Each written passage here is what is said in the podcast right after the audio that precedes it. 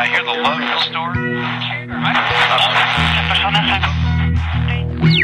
You're listening to Future Theater Radio with Bill and Nancy Burns, right here on the Dark Matter Radio Network and PSN Radio.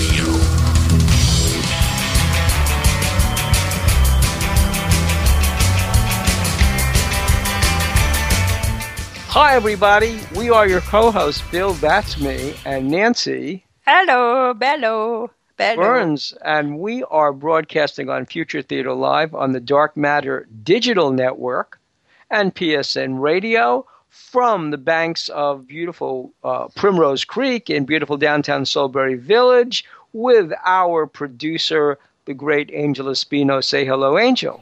Hello, Angel. Hello, and Angel. Nancy and our Bill. guest and our guest tonight is a bona fide, certified, official mm. hippie from the 1970s, Aldous Burbank. So we're really happy to talk hmm. to him tonight about you know, his experiences. A, if I would have been a teenager during that era, I would have been a hippie. Totally. Yes, indeed. Real, you would have really? been a hippie. Mm, not so fast because you you don't just choose to be a hippie. You have to many times go against your family's wishes. Done. You know, yeah, really, I would have too. I tr- I mean, I wanted to too, and that's this is going to be a. Uh, Aldous is not as old as you would think he is. I thought he was our age because of his experiences. And if you go on futuretheater.com, you'll see his bio that he wrote. He's also a really good writer, and he has been friends with all you know a, a complete um, array of important cultural heroes. Seriously, cultural heroes. And I don't know how he did it at such a young age. He was born in 1960. He is only seven years older than my oldest child. And so one year younger, and one year younger than President Obama. Okay. Okay. I mean, they're they're the same generation. Well, okay. Well, yeah, okay. I hear you. I hear you, but I guess I don't put Obama and hippies in the same mental. Well, no, no, place. but I'm just saying it. It it just fascinates me that um, he he is that age uh, for a younger president. So. Well, yeah, and when and when you look at the array of people that, okay, uh, I found all this on the Bellgab forum, okay, and I'm um, looking right now for the bio really fast, um, uh, right down here. Okay, when you go to futuretheater.com, you will see that I, like a good citizen of Dark Matter Digital Network, and I bet you haven't done this yet, Angel, you have to put up something that says, are you going to take a, you want to take a ride, Midnight in the Desert? Okay.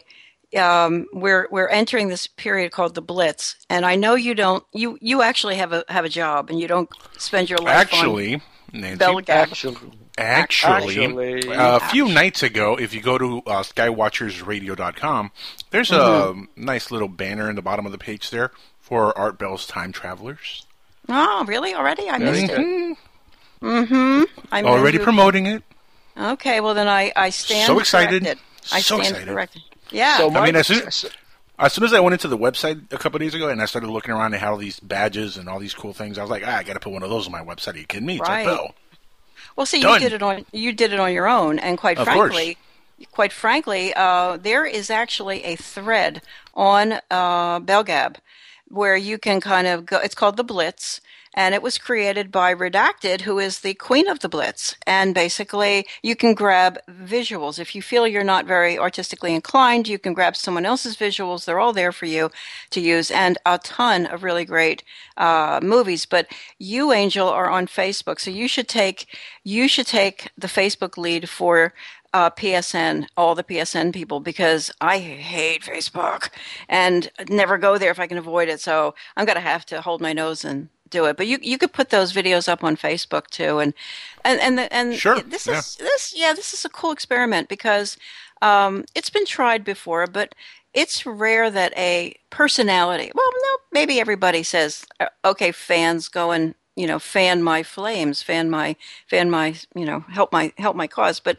Art Bell in this case used to be a corporate guy, and he's now doing it uh, independently, just like all the rest of us right?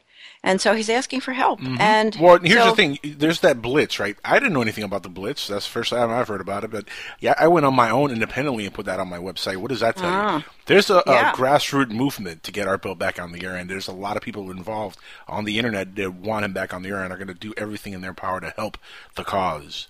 Well, I'm I'm So- impressed that I'm impressed you did it without even knowing about the Blitz because No idea. Yeah, see, and I've been really busy trying to put Bella Haven on its feet, which I, in fact, did. Uh, Sunday night was our first show, and Monday night. No, wait, I'm wrong. It was night Saturday was our, night. Saturday night was our first show. It's all kind of mushed into one long day. Um, it's harder to produce. That's what happens when you do a five in the morning show, four in the morning. Yeah, well, it, but but it's not even the hour; it's the concept of producing. It's way harder than you think. You think, you know? I mean that I know? Oh, if you could have been here uh, a couple days, it was yesterday, I think, during the day. I Can't remember whether it was yesterday or the day before. Bill tried to explain to me. I'm trying to learn about sound, and I really didn't realize speakers, uh, earphones. Okay, earphones are an output device, not an input device. And right now, Keith is probably smacking his head, saying, because I can I can see him doing it right now. S H M or SMH and shakes the my head. explanation went like this. Talk about a situation comedy conversation. Why do they call speakers output when the sound goes into In. your ears? It has to be in your ears so it's input and then you're speaking out of your mouth into a microphone so that's output you laughing. That's a huge I problem. wanted to be I wanted to take my head, bend over and run smack into a wall. Are you serious? I'm you tell me you're serious. trolling right now. Thi- No, this was a two-hour conversation. I believe you about the length of the conversation. Where do you plug? Where do you plug this in? Oh, these are headphones, so they go into input. I say no, they go into output because they're speakers. Speakers send the sound out. A microphone takes the sound in, but your mouth takes it out. But you're not plugging it in your mouth. Well, when you speak, you're speaking. Okay, stop.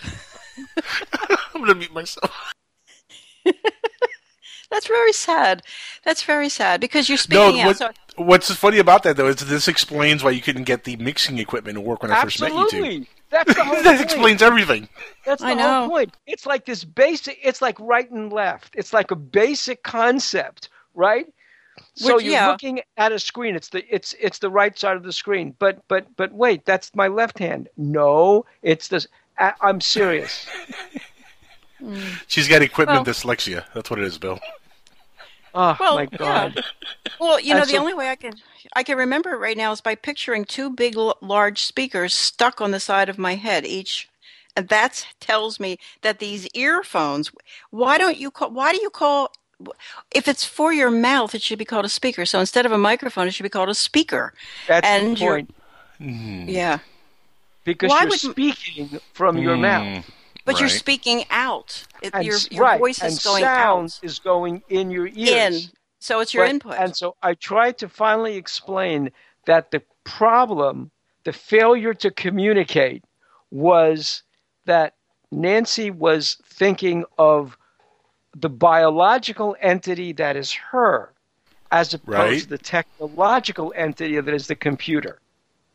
So don't think of the biological entity, think of the technological entity because that's what you're working with. But I'm Correct. still speaking and I'm still hearing. yes, but it's the technological entity. Yeah, but we have we have two holes on the side of this uh, Macintosh, and every time I tell a male person that there are two holes on the side, which hole should I put it in? The first hole or the second hole? whoa, whoa! I know. this show just got really dirty. I'm sorry, Keith. No, it didn't. Only if you're a guy. No, there are just two holes, and, and then and then you can imagine. Okay, I'm going to mute. and, and if you think and if you think that's bad, the first time we ever went sailing. Oh, starboard, starboard. Why don't you just say no, left or no, right? the first no, the first time we ever went sailing. The fact that we're Nancy- still married. was holding was holding a, a line, a sheet. So she holds it up and drops it and said, I just dropped the string. Where do you see string? Where do you see string? That's the sheet. We're doomed. That was basically the first time he went sailing. Yeah. Well, because guys have a tendency to, to call things, you know, technical names. But in any event, um, the fir- okay, Angel, the second show I have posted, it's, it's got, a, I, I don't know where the links are right now. It's a SoundCloud link, and I started tweeting it, so I'll, I'll make sure I post them everywhere. But and it went pretty smoothly. And I left in the very opening because you will get a kick out of it because I thought I had solved my problems, and so I started to play the jingle, and we're we're merrily talking over the jingle, thinking nobody could hear us, and you know, so it's a little it's a it's a little homage to your producing that there's this really wrecked up beginning, and so I just thought you'd get a kick out of it. It's like an inside joke, but the rest of the show went really well, and it's this is going to be so much fun. I can't tell you. I've I, I, guess this is what I needed to do my whole life. You will find me a different person on Future Theater now because I can get to get all this stuff out with other like-minded chattering folk in the middle of the night because really as you, as we talked before there is no bar the bar is so low there's nobody to compete with so hey you know Bill, that's uh, code. That's code word uh, for uh, it's a show with the chicks only and uh, no guys included. So she can. Well, we had a well, girl talk. Yeah, well, except except we had a guy last night call in, and in, oh my god, the first night the call in thing with Skype is a little confusing, and there is no way to really get that information for a Mac. The Microsoft people and everybody else I could find online say, "Here's what you do with your PC," but I'm good luck. That's what they say. Yeah, yeah. So it's way harder than it looks, and the pressure's on. And then also, then I had a popping sound last night, and it turns out my USB microphone, it doesn't hurt to pull it out and put it back in. See again, it's dirty. It's Not all dirty. All. Especially if you do it really fast. I'm just saying it works. Ninety nine percent of the oh, time yeah. works every time. Just the tip. Just the tip. Yeah. Wow. Yeah. So anyway, so with yeah. that said, I know. So Belhaven is launched. There's no need to even worry are we going to do it or not. I literally wasn't sure till the end, but it's so it is hard to do. Uh, we have and um, a really nice person from Bellgab has helped me get our own little chat, um, which is a wonderful thing to do. So so we have our own little chat. Uh, we have our own little uh, n- time of night, three o'clock you know, in the morning if you're on PSN radio, you already have a chat in there. I know, but I can't Just figure saying. out how to get. I can figure. Okay, number one. Just saying. but here's the thing: I can't, so far, as far as I know, broadcast from two places. So I don't know how to get PSN to hook into us. You see, you, you, we have to do more. See, you get a little frustrated, Angel, working with me. So we have to we have to work a little harder to hook the PSN to get us on. I don't know how to do that yet. Just don't even, don't even. Uh, it's a good thing I'm bald already, because if not, I would. I know, I know. Balding. And my first experience, hu- know, my first husband uh, had to teach me to drive a stick shift right oh after goodness. We were married. Yeah, that was that was interesting too. I, it's amazing how mad guys get. if, it's just amazing. They love you. Yeah. Yeah, we love so you. We love, yeah. Well, so anyway, so so here we are. We have you know we have a whole show uh, now that we can you know that, that that takes a lot of the pressure off of me, if you ask me, because uh, this is not my one and only chance to speak all all week, literally, because um, I'm a pretty quiet person normally. So now every night, uh, that's true. But anyway, so there you go. Every night, uh, if you're up in the middle of the night, and Angel, you have promised you would call in, uh huh, and you should try if you're up if you're um, awake. Um, and not happening. I'm usually asleep at that time. You're usually asleep. Yeah, that's that yeah, lousy job. Most likely. Yeah. Yeah, it's that work. It sucks having job. to work. It's, yeah. it's that awful money you have to make. It just you know it what I'm saying? Sullies, those it those sullies life you. sucking bills that I get every month. Life sucking. It, they it just just suck it, the it life just, out of me. It's true. It, it, just sullies everything. Sullies It's everything. hor- I horrible. so um so here's there is a big there is a big debate going on, a big fight going on in the it's not in the extraterrestrial UFO community, but is in the it is in the exobiology community right now. Uh, Which is you know- what, what what kind of community would exobiology be? Wouldn't that be? exobi- life in outer space, but it's not Right. UFO stuff. These are real biologists who um, study the potential for life on other worlds. Right. And this this this um, actually it's breaking out into a fight. It's really fascinating. We have, not we, it's the European Space Agency has a, a, a lander, a, a robotic lander that landed on a comet. And one of the things that a group of scientists in England, actually in Wales, have thought about is they believe that on the surface of this comet is a dark organic material. And they're very excited about the organic the presence of the organic material because what they're saying is that may be the residue of life beneath the surface of the planet. So this could uh, it's actually a comet. Wait, wait, yeah, it's a comet. It's a yeah. it's a comet. It's a comet. And so yeah, right. And so what they're excited about is that there may actually be microbial life on the on this comet, actually in this comet just below the surface.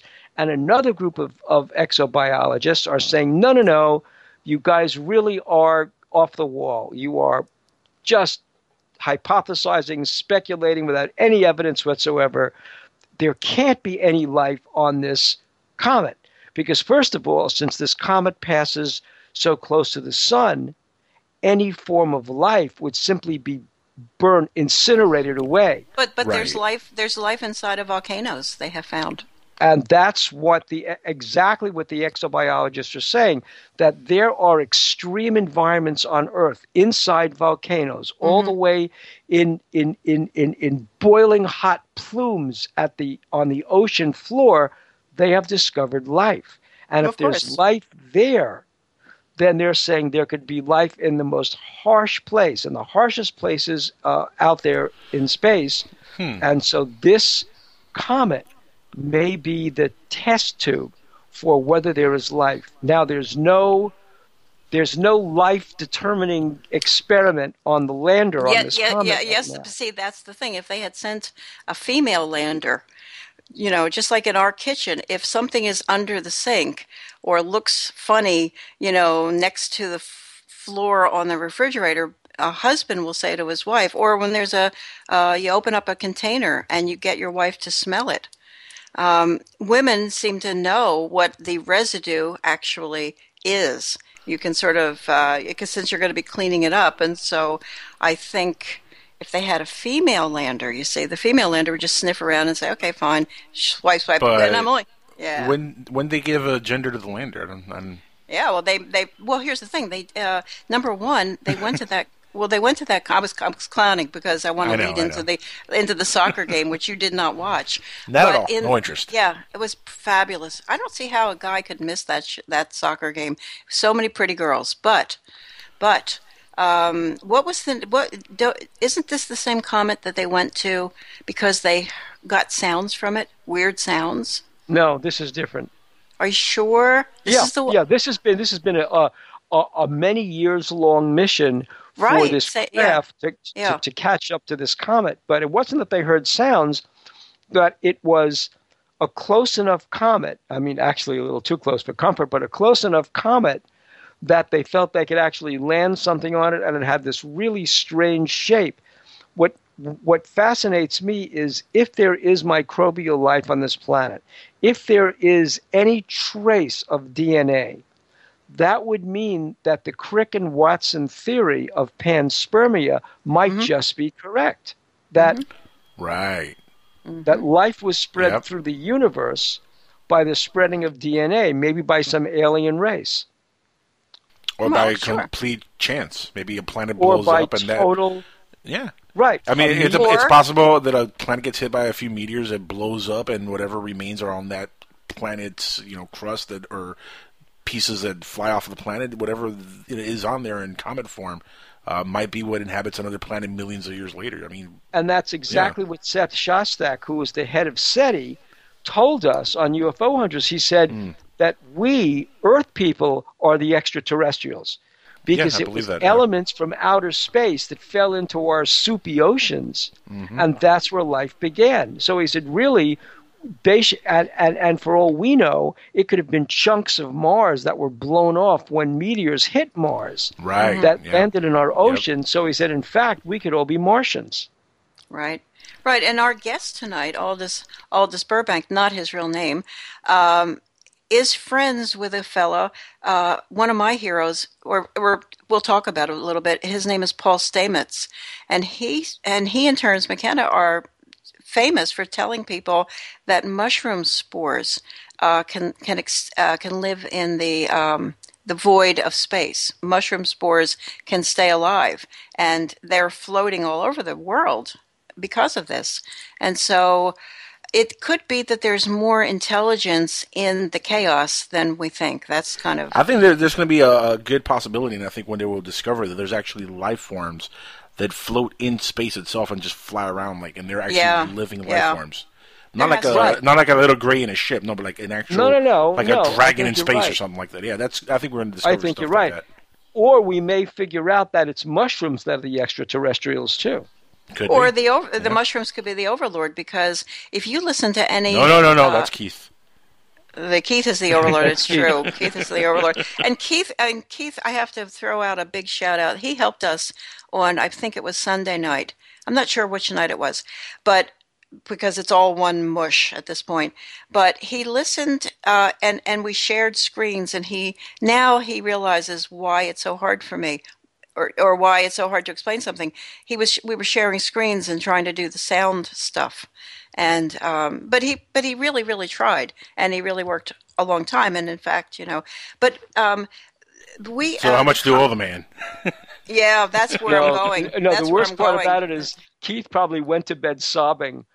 it's finally over. it's finally over. Never thought it would end. well you know um, the um, the thing I will do uh, to thank Keith is I will put a give a plug for our competitor for Bellahaven. If you don't like Bellahaven and you hate the fa- the concept of women chattering away, and not women, our our second caller in the world. Oh, by the way, here's a here's a here's cool. We've been doubling our numbers every single time. What do you think of that? Yeah, but it's only two shows in. I mean, that's not really Right. a good consensus. But I mean, a- yeah, like what? It's a trend. the- it's a trend. I like how you think positive, though, Nancy. I'm not gonna burst your bubble on this one. Go ahead, enjoy Well, your yeah. moment. well, here's the thing: if you're having fun, shouldn't you keep on doing something that is fun, even though it might be hard to learn? Um, when you're actually doing it and it's all working out, it feels like a symphony to me. It feels like this is supposed to be. This is supposed to be what what I should be doing. And if you don't like that, if you don't want to hear that sort of thing, and believe me, if you don't like the sound of my voice on this show, you do not want to go to Bellahaven because I'm ah happy. And um, uh, you know, uh, but but we have a competitor, and the competitor is the other half of the Bell, the the the the um, Midnight in the Desert Blitz, if you will. After And it's- midnight, right? It's, I think After it's called midnight. after. I think it's called. Is it called after midnight? No, it's no, no, no. I think so. That's what they're. The other no, it. the other side of midnight. the other side of midnight. There you go. Ah, other right, the other side. side Yeah, of yeah. midnight. you were right, right. and- you were Day right. after midnight. The day after tomorrow. well, no, that's a movie. Yeah, that would have been yeah. The other side of midnight, and and this is the uh, if you know Richard C. Hoagland, you would know that he would know about this comet. He would know if it's in fact the same one. Don't you remember recently? About seven or so months ago, we landed on a comet. Um, yes, yes, this is the same one. It Yeah, was the the- European Space Agency um, lander that landed on that comet. But the reason they chose that one, which is pretty eerie to me, is they got weird musical sounds out of it. Yes, uh, in- intelligent yes, sounds. Yes, yes. Yeah. They had Okay. Structured sounds. In other words, Th- th- sounds And, they you believe know, were structured. Yes. So it it sounds like af- uh, uh, the aftermath of a party. You've got you've got residue and Well, you've got It's, music. it's not too far fetched that there could be a base on a comet. I mean, that's a great place to have a, some kind of an alien base. yeah, Uh, like a if you think about it, that is that's a perfect ship. it is. Yeah. It is a spaceship. That's yeah, exactly, that's what, exactly what it is. Yeah, well, how big? you can how land a something comet- on there and just station there. Boom, fly all through space. Right. How how big a comet? Would Oh, you I say? don't know. Something the size of Texas. Mm, a little smaller. I mean, it isn't that it, it isn't that big at all, but it's got this really odd shape, like a barbell. Right. And does it have a funny name? Are we calling it something? Are we calling it you know Comet Comet. Bell. Comet Bell? yeah. Well, that's cute. That's good. Maybe this is all in preparation for Art Bell. Want to take a ride? Yeah. On Comet Bell. So, Angel, are you going to listen to Art Bell when he comes back on? Of course. Are you kidding me? Well, what's going to happen? You're going to stay up till three? Well, I usually stay up to two thirty three anyway. That's when I go to bed. Well, you want me you- to stay up to five? I can't. Do No, that. no, no. That's Why don't you? Why don't you call? Why don't you call us before you go to bed? Right before you go to bed, and you get the first call in, and we say hi. See, but the thing is, by the time three in the morning hits, I'm usually uh, very drowsy and uh, I start talking like that. So But you'd, you'd nobody yeah, wants to hear that. Yeah, but you'd fit right in then. When We're is com- Hogan? When is Hogan going to start? He hasn't started yet, right? That's a really No. good question. That's a good question. Will he I would before? think he's starting on the on the twentieth, right? Same day as Art. Mm. I well, wonder. okay. Rem- Hmm. okay, here's a here's a here's a bit of news. Remember, do you know? Do you guys know the story of how he basically got the show? Well, anyway, it, it goes like this. It had to do with um, a, a debacle at the other network, and it all revolved around the uh, important fact that we have a probe, I believe, going very close to where Pluto. Yeah, I think it's doing a flyby of Pluto, right on we the seventh. rendezvous with Pluto uh, in a, just about two weeks, or maybe next week. Right, and that's the night I believe he's going to start his show. I don't know whether it's Oh, going to continue continue from then, but I think he's going to do a really long show then because uh, he, you know, I think Hoagland, uh, Richard C. Hoagland, we'll call him Hoagie for short because Or, that's a or, term. I call him- I call him- RC Yeah, RC. I call him. I call him the hoaxster. That's just me. the hoaxster, yeah, and I'm going to call him Hoagie, Hoagie because Hoagie is my favorite sandwich. I'm a Hogamaniac. That's what I'm saying. Oh, me too. Oh my goodness. Do you Right know on. fact? Do you know the, this factoid? The town I was born in is the town that invented the hoagie. It really did. N- outside of Philly, it's south of Philadelphia. It is. it know Does that. invented somebody know the origin of the word hoagie? no. Uh, no, Hoagie but I know the Carmichael? origin of the word Stokey. No, here is the origin of the word hoagie. This is official.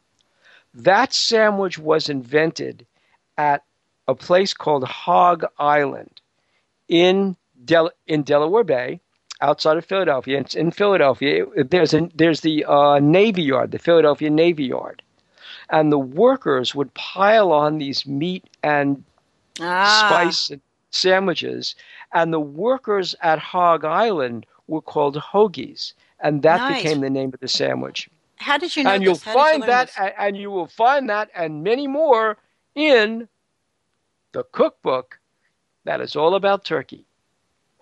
Really? We yeah, put that- did that's we- actually. did we in, I put that in the cookbook. I put that in the Wow. cookbook. You, my Wow. friend, are a well of information. That's amazing. Yes, indeed, a deep well. And in fact, I didn't even read the cookbook. I I contributed to the Neither cookbook. did but I didn't- actually, but no. Um, None of us read it.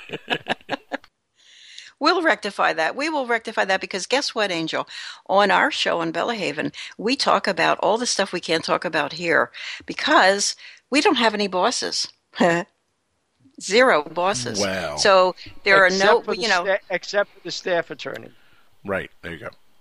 Yeah, well, we can't, we can't, we can't uh, libel people. Uh, we can giggle, but but but yeah, but hoagie, hoagie is going to be our name for our competition because it's an endearing term, and it's you know that there you go. And and Hoagland is um, he's a guy who can really talk. I, I should speak, but he could really talk. He fills uh, entire auditoriums, and he keeps them riveted to their chairs um, for six hours. You know, without without a break. And I've seen it in with my own eyes. And so, if you like Hoagland, uh, Richard C. Yes, Hoagland, yes, yes, yes. or if you want to listen to Bella Haven, then you should go to Dark Matter Digital Network, sign up for The Other Side of Midnight. It's five bucks, and then you can. You don't have to listen live. You can listen to Bella Haven live, and then uh, listen to uh, Richard C. Hoagland in um, you know afterward, like when it's you know daytime or something. Or this is the thing, Angel. I want to re, re, re, re, rerun the show, like at five in the morning, like you were saying but I don't know how to do that yet. So we're getting there, you know. So I'm I'm starting. I just got my first one up on SoundCloud. So once I have the product, Nancy, I can figure. baby steps. Baby steps. I know. I know. You'll get there. So You'll get there. many. Oh my God, it's hard, really hard. And you know what? You you- when you have to learn this stuff, you really have to kind of stop stop doing uh, everything almost. You know, I can't get my mind around tweeting and all that stuff because all I can think about is line in. Why does line in? Line in. I think. invo- well, anyway, whatever. It's it's Line in is the microphone. Line out is the speakers. In mic, out speak. Out speakers. There you go. Yeah, we'll get it. We'll get we'll, we'll get it. We'll and get it. what we're going to get right now is these messages from our network. Oh, hey, that's we, hard to do. T- that's hard to do too. We will be Ooh. back with our guest Aldous Burbank after these messages on Future Theater Live on the Dark Matter Digital Network and PSN Radio. Stay with us for a fascinating trip through hippie land with Aldous Burbank on the other side after these messages. See you in a few. It's been so long since I've seen her face. I pray she's doing fine. I still recall.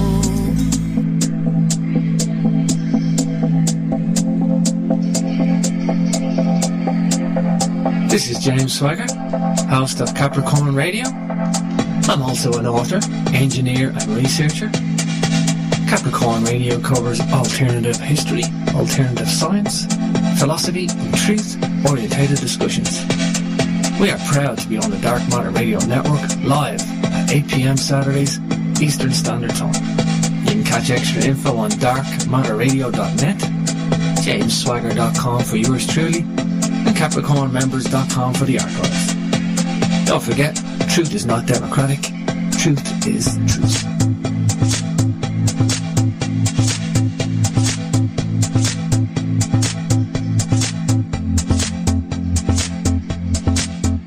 Hello, my name is Howard Hughes, and I'm in London, and I've been proud to bear this name all my life.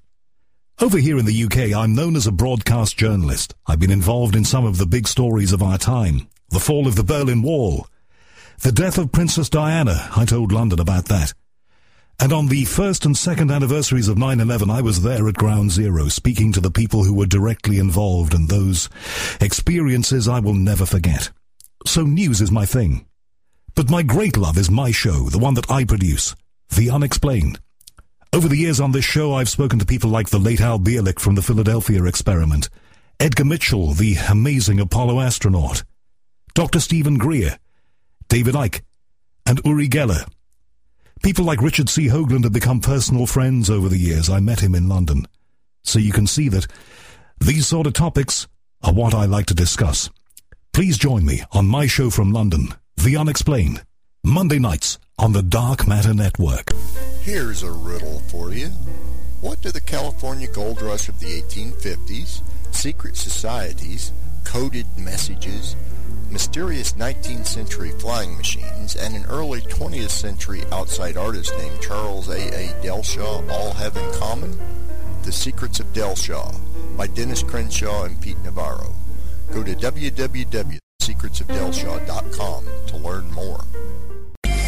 Put a team of professional consultants behind your home or business computer with Key Information Solutions, providing solutions to your internet and computing needs while keeping you on the cutting edge of technology. Preventative maintenance and networking support, hardware and custom built computers. Let Key Information Solutions be your personal tech staff for your home or office with affordable hourly, monthly, or annual rates to fit anyone's budget. Call Key Information Solutions now. 954 973 3374. That's 954 973 3374. Or visit keyinformation.com.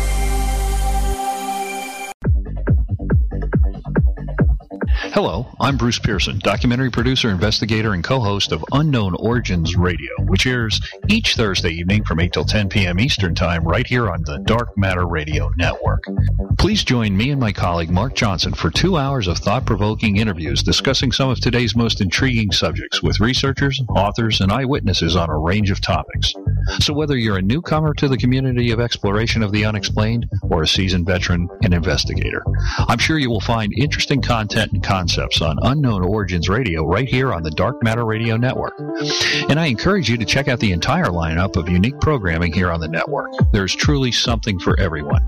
Thanks for listening, and we look forward to sharing our fascinating guests and their topics on Unknown Origins Radio, Thursdays at 8 p.m. Eastern here on the Dark Matter Radio Network.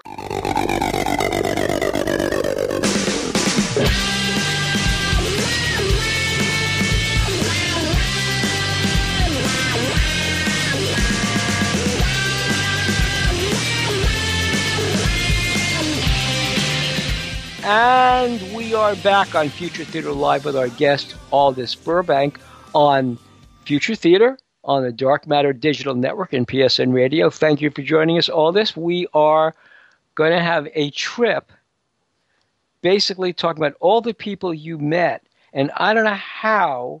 How did you do it? So much yeah. in all those years. Okay, so, t- well, so I guess us, I got lucky. Yeah. I consider myself a hippie uh, version 2.0 because the real original hippies were really children of the 50s. You know, started getting drafted. Mm-hmm. Right, the farm. And uh, yeah, well, I came in behind them, so I just missed the draft.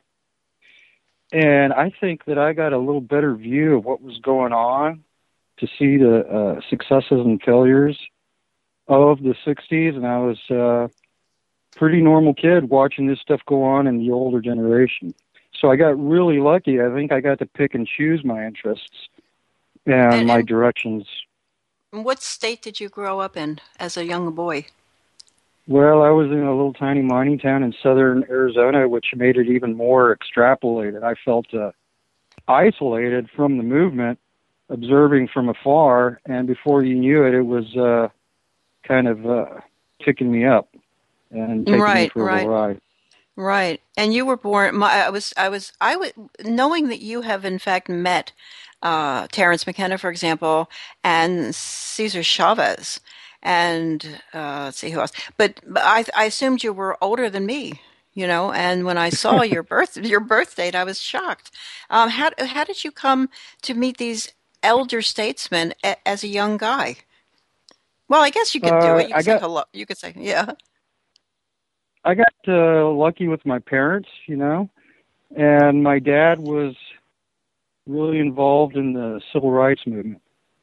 So I kind of, um, I don't know, it's kind of funny, but I consider the whole Planet of the Apes movies somewhat of a metaphor for what happened with the brown rights movement in the 60s, you know. If you remember Really? those movies, the, the first talking ape was named Caesar, right? Right. Well, right. so when I was a kid, I'm running around in the back seat of my dad's 66 Impala all around the West with Cesar Chavez in the back, you know, eating pinon nuts, talking about life and stuff. And I'm thinking to myself, well, this guy is kind of like the first talking Mexican, you know? It's true. In a yeah, way, it's true. Yeah, in a way, he was kind of like Yeah. the guy who, even though he wasn't uh, educated, he was charismatic and he knew how to say something. And actually, I think the third win for him was that he was honest. You know, is my take on it. That's so a good when you take. That's, combine- yeah, yeah. When you combine integrity with the ability to speak and the charisma, I mean, it was kind of hard to stop him at that point. But anyway, I, I knew, I already knew I was a little lucky. I'm like, wait a minute, this is not quite normal because every day, my day involves, you know, going to radio stations, TV places, going to church and having a rally, going to a park in the evening, having another rally, and a lot Yeah. of college kids that were taking a year off were uh, in our entourage. And then uh, you you had like the folk singer singers, the actors, the supporters. So every day was kind of like a new blitz, you know. We're just like, what's going on today? Well, that was kind of my childhood. I got really lucky that way. Yeah. Well, and you it know, was- uh, when yeah, you talk, yeah. You know, no, when you're talking about Cesar Chavez, um, he he always struck me when the um, when uh, the United Farm Workers movement started as kind of a version, a, a 1960s version of Tom Joad from The Grapes of Wrath. You know that that great speech that Tom Joad gives at the end of that book, where he says, "Whenever a cop is beating on a kid, I'll be there," because he because Tom Joad is kind of transformed from just one of the Joads, from just one of the kids, he's transformed almost into this mystical figure. You know, he's just like hovering everywhere. Kind of the spirit of the movement against the um, ag- against the oppression of laborers in California during the 1930s. And so I always saw Cesar Chavez as as that kind of reincarnation of somebody daring to stand up to the growers in California to unionize That's- the farm workers. That's an interesting take because, for better or worse, it took a charismatic personality to get the message out. And if you pin everything on a particular person, well, as soon as that uh, person passes away or is discredited or co-opted or whatever the deal is, then the movement often goes with it. You know. Right, But right, right. It really does Right. take it does take somebody to go ahead and stand up and be the kind of rock star. And if you want to know my take on it, I mean, I uh, you know run around the country and I see Cesar Chavez Boulevard, Cesar Chavez School, Cesar Chavez Park. There's the statue, you know, here at Sacramento at the Capitol. there's you know, also- commemorating the. There's the- also a you know, really I'm, I'm just. Go ahead. No, I'm sorry. There's also a really famous New Yorker cartoon, which I think uh, kind of it, it. It's the first thing, the first time I heard his name, where this woman is saying to another woman in a in a penthouse, "Forgive me, Cesar Chavez, but I've got to have a grape," and she's picking, you know, a yeah, grape off. exactly. But it has a beautiful musicality. A musicality to that phrase, and every time I eat a grape, I literally in my head say, "Forgive me, Cesar Chavez, but I Mm. have to have a grape. I got to have a grape." Well, that was the world I grew up in, that kind of little world. But my Yeah, take on it in the end, now, you know, all these years later, is that knowing him as I did, he would not be proud of having all this stuff named after him. I mean, Okay. he was not into that. Uh, what Well, he would he- want he- would be to be. He'd want something like Farm Worker Boulevard, you know. Uh, right. Uh, Right. uh, you know, uh, the people who pick your food, uh, high school. Uh, it was not about him, and yet, you know, it was all around him. So it was quite the honor to grow up with somebody like that who had integrity and yet was kind of like a like a rock star, you know, for the civil rights movement. But let me tell you, he was not popular. I remember bomb threats. I remember people getting beat up. I remember my family being blacklisted the neighbors complaining, not just because of the uh, uh, all the uh, cars and all the press and everything, but because they seriously were concerned that their little block was going to get uh, bombed or burned, you know, Right, by right, somebody who didn't right. like what he was up to. So it was not all easy street. Now it seems like a romantic kind of deal, you know. Well, I wonder, did he ever tell you what got him involved? Why he decided to make a life change or do this sort of thing? Stand up? Well, he was kind of out there already. I don't know if you knew, but he uh, was one of the early Pachucos in the zoot suits, you know. And Oh. he was already, yeah, he was. I look at him like that. He was already a little bit cutting edge. And when he saw that this whole, his whole generation was really not going anywhere, and they were going to continue to show up at all their next migrant, you know, itinerary Right. jobs in like a car with baling wire holding it together. Mm-hmm. I don't know. I, I the way I look at it is I have the same feeling that he d- did probably sometimes, which is, hey guy, you only got one life. Let's see what we can do with it. And and to like I say, I don't think he'd be proud of all this stuff, like you know. But I will say this: when he died, and we attended his funeral. You know, we were very close to the family, and my pops had just passed away 30 days before, so they called us and they said, "Hey, well, bring the family over. We want you over here." I'd go over there, and I noticed that the people who showed up, and there were like tens of thousands of people who showed up, they tended to have um, upgraded automobiles, cars that they were making payments, insurance payments on, car seats. I mean, in the 25, 30 years that he did his thing, he actually did upgrade the lifestyle of a heck of a lot of people. Yeah. So- So basically, what you just demonstrated, what, what what you just demonstrated, which is fascinating because it's a uh, that is a snapshot of an economic movement. What you just demonstrated is that if you uh, provide the opportunity for a cohort, for a, for a class of people, for a cohort of people to make money, to earn more money, what they do is they upgrade their lifestyle through consuming and through consuming the economy. Because think of all the people who had to make those car seats and make those cars and the money and the people who were making money on the interest from those car payments and the dealers who sold those cars all of them made money because Cesar Chavez started a movement of united farm workers that raised an entire class of people from basically near poverty to wage earners spending their wages. I mean, that's Yep. exactly that's exactly the argument of bottom up demand side economics. And it's interesting that that was considered a civil rights issue at the time. You're right. Right, it was a, largely an economic issue. Right, of course. But I mean, the uh, the, uh, the fact that you have a whole generation of farm workers whose families then become upgraded into the middle class, and this is exactly all this the fight we are having now.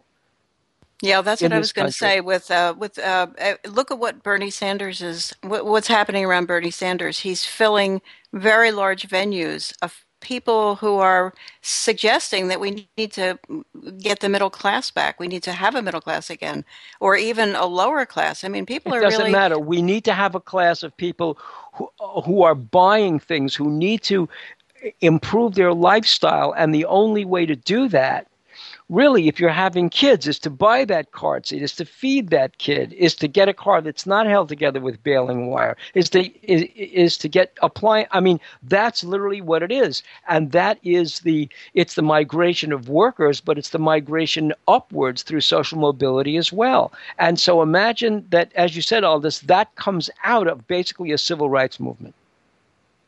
Yeah, and that's kind of why I consider myself a hippie version 2.0 rather than 1.0, because I get that we can't just go back to the land.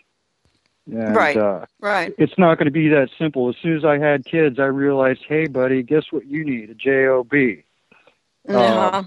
Right. So But- I got but- to but- I- but- I, got to see how that evolves. You know, within the generation before me, I saw them start to have babies, and the guys who tried to drop out all of a sudden had to get jobs. I'm like, hmm, let me think Hmm. about this. Right right well i wanted to ask you about the farm because that's a good that was a good um uh what uh, an experiment in a bunch of san francisco kids moved to a state i believe tennessee right Right? Lewis And County, they- Tennessee. yeah and they're and they're and i recently bought a book um, you can still buy books on the internet through uh, Amazon used books. Um, Those the- are those things with things they're called paper, right, Nancy? Exactly, they're so you- strange. and they're Yeah. great, and, and they're great because they don't take any electricity to read. If And you, you- read you- in the burn. sunlight, But you can you can put a mark in them and then come right back to that spot when you pick it it's up again. fascinating. That's And you don't witchcraft. need it- the hell you and say? you don't and you don't need a s- and you don't need a screen. You actually you could use your eyes. Well, you can see it in the sun clearly. Clearly, I, I don't, I don't. I don't believe you. I don't believe it. yeah, yeah. Such still exists. well, this book is a book about uh, cannabis as a religion, and I'm trying to remember the exact name, but it was written Best by book ever written. Best book Yeah. ever. Well, this is Stephen Gaskin who wrote this, I believe, and he he had a thing called the Farm, a collective called the Farm, and I always fantasized, fantasized that I could, you know, just go and do that. And so you, in fact, have been to the farm, and can you tell us what it was like w- when you were there and what it's like now, the farm, the experiment? Yeah, well, as a matter of fact, uh, one of my children was born at the farm. Right, he right. was uh, ch- child 1776, born at the little farm birth house there. I took that as a significant little- 1776. number. Yeah, seven, yeah, nice. And, And his name, brag, his name. His name is Moses, and just to Mhm. brag, at the time he had the largest cranial circum- circumference of any of their 1,775 other babies there Really? uh, that were born there. So I took that as a good sign too. Wow, But, that's a, you know uh, it's an amazing. And he was he was not born naturally though. He was, right? Oh, You you uh, read one of my little tales, and that my, the child I'm speaking of now is child number four, and child number five was actually not born naturally, but child number four was uh, birthed by Ina May Gaskin, you know, the famous midwife who wrote Spiritual Midwifery. Right, right, And- right, right. She was Well- the lead uh, midwife, but they were training, so there were like four other ladies in the house at the time, and a totally freaked out me. hmm So it was a good time, and um, I knew them through the late '80s when the big change for them came in '83. They went from being a spiritual community to being a corporation, and basically, they actually what they became was a small southern Tennessee town, and they Mhm. became kind of like Tennessee Hicks. Um, Well, just in wow. a very, very few years, they actually became local indigenous people. They got the accent and the whole deal. And guess what? Their kids thought they were the biggest squares in the world. So the whole thing went down in just like, I don't know, 15, 20 years, their babies started to have babies, and the parents were totally freaked out by their kids having babies and eating mushrooms. And it was like the whole replay all over of the generational gap all on the farm, you know? Wow. Yeah. Wow. Now, now there is a, a great so now since you're a writer, Aldous, there is a great sociological study you could do about just that group. Well, in Well, fact, want- when but- but, uh, we yeah. pull- when we pulled up to have our baby, we were like doing a doing a flashback situation because we rolled up in a 30 foot International Harvester bus. See, the original farm was 50 buses that were wandering around the country, uh, talking to people, going to churches, giving talks about spiritual values, and Well, trying to bridge the- the, generation gap. Yeah. And the Mary So we pull up in a bus and we're like, "What? You're you're like us, you know? 25 years ago. What the heck's up?" So the kids gravitated towards us. They were like, "Wow, you're doing like what my mom and dad were doing," and now they're like so square that we can't take it anymore. Will you please get us out of here? And I remember the first farm grandchild. In other words, the first baby born from the first two young people who were born at the farm who conceived a child. So it was like the first third generation child. And let me tell you, the parents were not happy. They were all about you're too young, you don't know what you're doing, you Hmm. you have to get your education, you can't be having a child right now. Hmm. It's just so funny how things turn around and bite you in the butt. You know? Exactly. Hmm. The father becomes so the what were son, you- and the son becomes the father. Right. And so, what were you going to ask? So Nancy had a question. Um, well, I forget, but let's because here's the thing: we do have we do have a phone lag. Um, Aldous, when uh, you're on a cell phone, I believe, and there is a tiny lag, so I have to wait two beats. I don't want to interrupt you, and I and I and I yet you know I don't want to keep the flow. I'm trying to learn how to keep the flow going. It's very sad. Well, it's very, yeah. but, but, but, but- would but- like- Moving on. No, go ahead. Ask your question because I want to Well- get into the whole uh, story of uh, Timothy Leary. So g- ask right, your question but, first. But before we, before we leave the farm experiment, I wondered what Aldous's take was on the uh, what was the thing recently? I can't remember the name of it. Um, unoc- uh, occupied, um, Occupy Wall Street. oh, the Occupy Wall Street. Yeah, because it Wow, seems well, to have that- just blown up and gone away, sort of. Well, so the farm had land. The farm actually had land that they could occupy. They started with 500 acres, and then they bought an, the adjacent 1,100. You know, a few years later. So I guess what I'm coming up with immediately on that the uh, the disparity between having a place to occupy and occupying somebody else's space.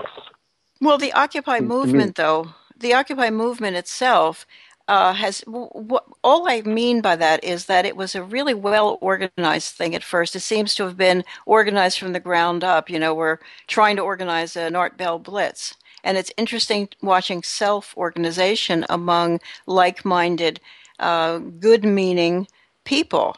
And Occupy, the whole entire movement, I thought was very, uh, you know, exciting, but then it sort of just blew up. It went away. And I wondered if you were looking at that from a different angle, maybe from California, sure, but you know, the whole it, it seems to have I mean, millions of people were marching in the cities for a little while about the banks and this and that, whatever it was. Wall Street. Well, so there was an analogous uh, kind of march at the time that the uh, hippies were making the farm happen too. You know, young kids were just like leaving home, writing a letter saying, you know, I've met some beautiful people, mom and dad.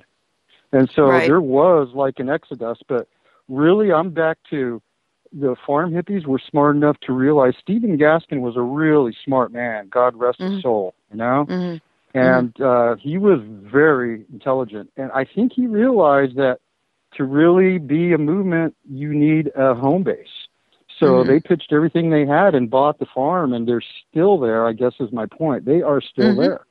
It's true. Yeah. It's true. But but don't you think that uh, some of the historical movements, Mormonism and uh, you know the uh, the ladies, uh, the garment workers and stuff, a lot of those I guess we're like the Wall Street thing. The Wall Street thing may still have a legacy in its, you know, in its future.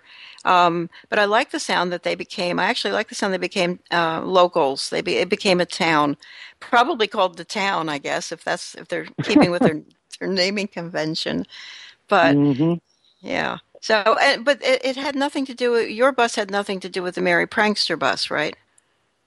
Oh no, I was just like a rate, late reverberation of that kind of thing. You know, we were on our Mhm. own bus, and it was long past the time it was popular. But everywhere we went, people would come up to the bus when we were parked and say, "Oh man, I would Mhm. love to do this." you know? Yeah, yeah. So Well, and and if anybody wants to do it right now, uh, we have a friend, um, uh, Hieronimus, Dr. Bob Hieronimus. He's in uh, the East. He's in the East Coast, and he has done beautiful murals, and he's done a great bus. He, I think he might have.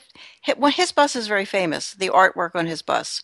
Uh, I have to look up and see how his bus is connected to the whole hippie thing, but you know they've made murals of his bus, and he's a radio guy. He does a really great radio show, Dr. Bob Hieronimus. He's done it forever, uh, and we really It's- need to re- have- reignite our friendship. Yeah. Right. It's Century 21 Radio, and he is out of the suburbs of Baltimore in Maryland.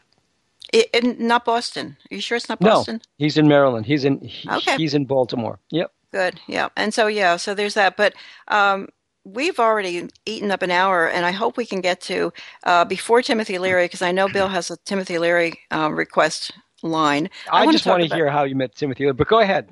Well, I want to talk about Terence McKenna. Any little tiny little thing you can say.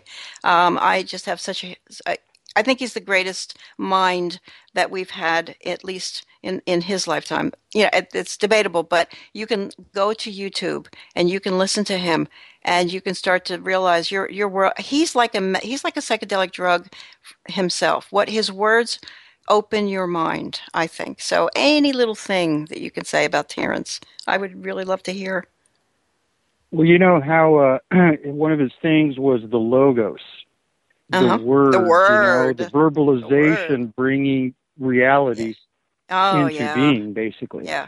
Well, thinking about Terence and how I miss him and his little ways, I think that he was kind of a master of that. With his words, he could carry you along and open and develop this space that people wouldn't Uh-huh. otherwise touch themselves.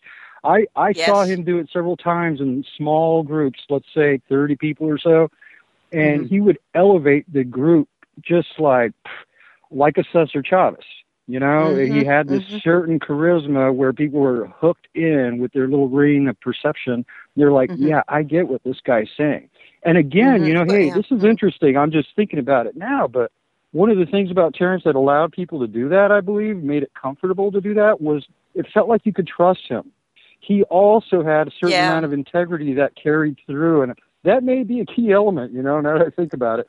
Uh, Well, the guy yeah, was a yeah. good person. I mean, I don't know how to describe it. And he even uh, mentioned that in True Hallucinations, or at Mhm, least in what? talking about his adventures in the Amazon. Uh, he asked the mushroom, like, why us? You know, why my brother and I? Uh, what is Mhm. the deal? You know, and he said something like, the mushroom responded, because you and your brother are good Ah. which is an odd thing, right? To hear Right. back from a Mhm. mushroom. yeah, but, but not I so because yeah, not so. Uh, it, uh, the poet Keats, back a, a couple hundred years ago, uh, talks about truth and beauty. Truth is beauty. That's all you need to know. And what and what you're talking about are two examples of truthful people. It's hard to be truthful. And it's it, it's beautiful when you see somebody that you can actually see through clearly that you know they're telling you the truth. There's a beauty there. And Terence McKenna was not a physically gorgeous man, and his voice was not physically gorgeous, but there was a beauty that came out of him because I think it was the truth. What you're saying. Yes, he Exactly what he you're saying. expressed a truth that felt right, or at least, and and he used this term. It felt like true enough. Like, Uh-huh. hey, you know, I don't really hear anybody else coming any closer to what the heck's probably going on here. Well, I can Mhm. tell you a couple of quick, kind of Mhm. sweet Terence things that stand out in my mind. The one is uh, he was giving his first talk in New York City, And I decided, well, I'm going to go see my buddy and kind of support him. I knew he was like, he let me know like he was a little bit nervous, I guess, about Mm. it. And it was at the Great Hall at the, you know, Cooper Union. I Oh. guess uh, President Yep. Lincoln has spoken there, and you Yeah. name it. So it's a grand place, and we went, and we were invited by his then wife Kat to the after, you know, talk party. So we go, and he sees me, and we hug, Mm. and he says, "Leo, what do you think?" I said, "That was fine, man." And he says, "Really?" And I said, "Yeah, you were great, Terence." Well, he says, "I don't know. It was the first time ever on stone. Wow, really? said, what? yeah, Wow. he says, yes. He says, I was so nervous. I just didn't get high before the talk, and I just felt like I was naked up there. And I thought that was cute, you know? Thought that was real well, cute. yeah, yeah. Well, and he has Uh, said on, yeah, he, he has said that uh, he's the great example that being stoned does not mean you're going to have to be stupid. You you can train yourself to be stoned any way you want. And Terence proves he has an amazing recall of names. Um, he digs back. He he ties things together so beautifully through all of cultural history, and he and he shows us where we're going and why we have to have an archaic revival, why we have to get back to what we've lost, or we will lose everything. It just, he's Oh. wonderful that way. The other thing I remember is one time we were in this lovely retreat area in the woods for a week long seminar. And so we'd take the afternoons and we'd do the wood walks and we'd find mushrooms and this and that. And so one day we were sitting on this log having a smoke and he says, he was telling me about some of his personal, you know, life issues. And uh, he said, Will you do me a favor? He says, if you hear anything about like a real job, would you let me know? Wow. this was at the peak of his upswing, you know? He Wow, was really like becoming well known and I thought that was awesome too. He was really always questioning, just like he said, even an Amazonian shaman who ingests Mhm. these things properly is going to Mhm. question what the heck he's up to. You know, is this a valid thing that I'm into? And just to Right. know that he was that baseline with himself was Yeah. kind of nice too. He wasn't totally about, you know, hey, I got a great mouth, you know, I got the chops, but he was more like questioning himself Yeah. all the time. Yeah. Uh, Yeah. I, I also, Bill, by the way, Bill, I was there when Terence first met uh, Dr. Leary. I just That would have been a be there. fascinating. That would have been a fascinating conversation. It's one of the places you. Well, tell us about that. Tell us about that meeting. Well, that was at uh, hmm, it was at some early conference back. Uh, you've probably heard of the Multidisciplinary Association for Psychedelic Studies. I MAPS. sure did. Yep. uh, Mr. Rick Doblin, and uh, they're doing a lot of good work in terms of getting licensing for psychedelic research here and there when they can. And lately had a pretty big one with a cannabis research study that is apparently going through after a lot of hassle. But um, it was their first conference, I believe. It must have been 89.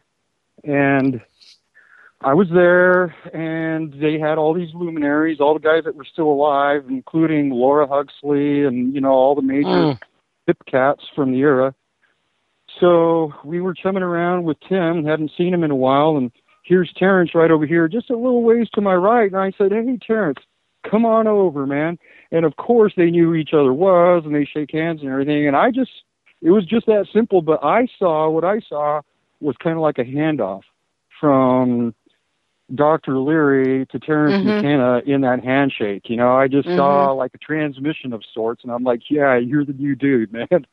Like good well, luck. well, Al- Aldous, did uh, did that meeting happen before or after Leary came out of prison?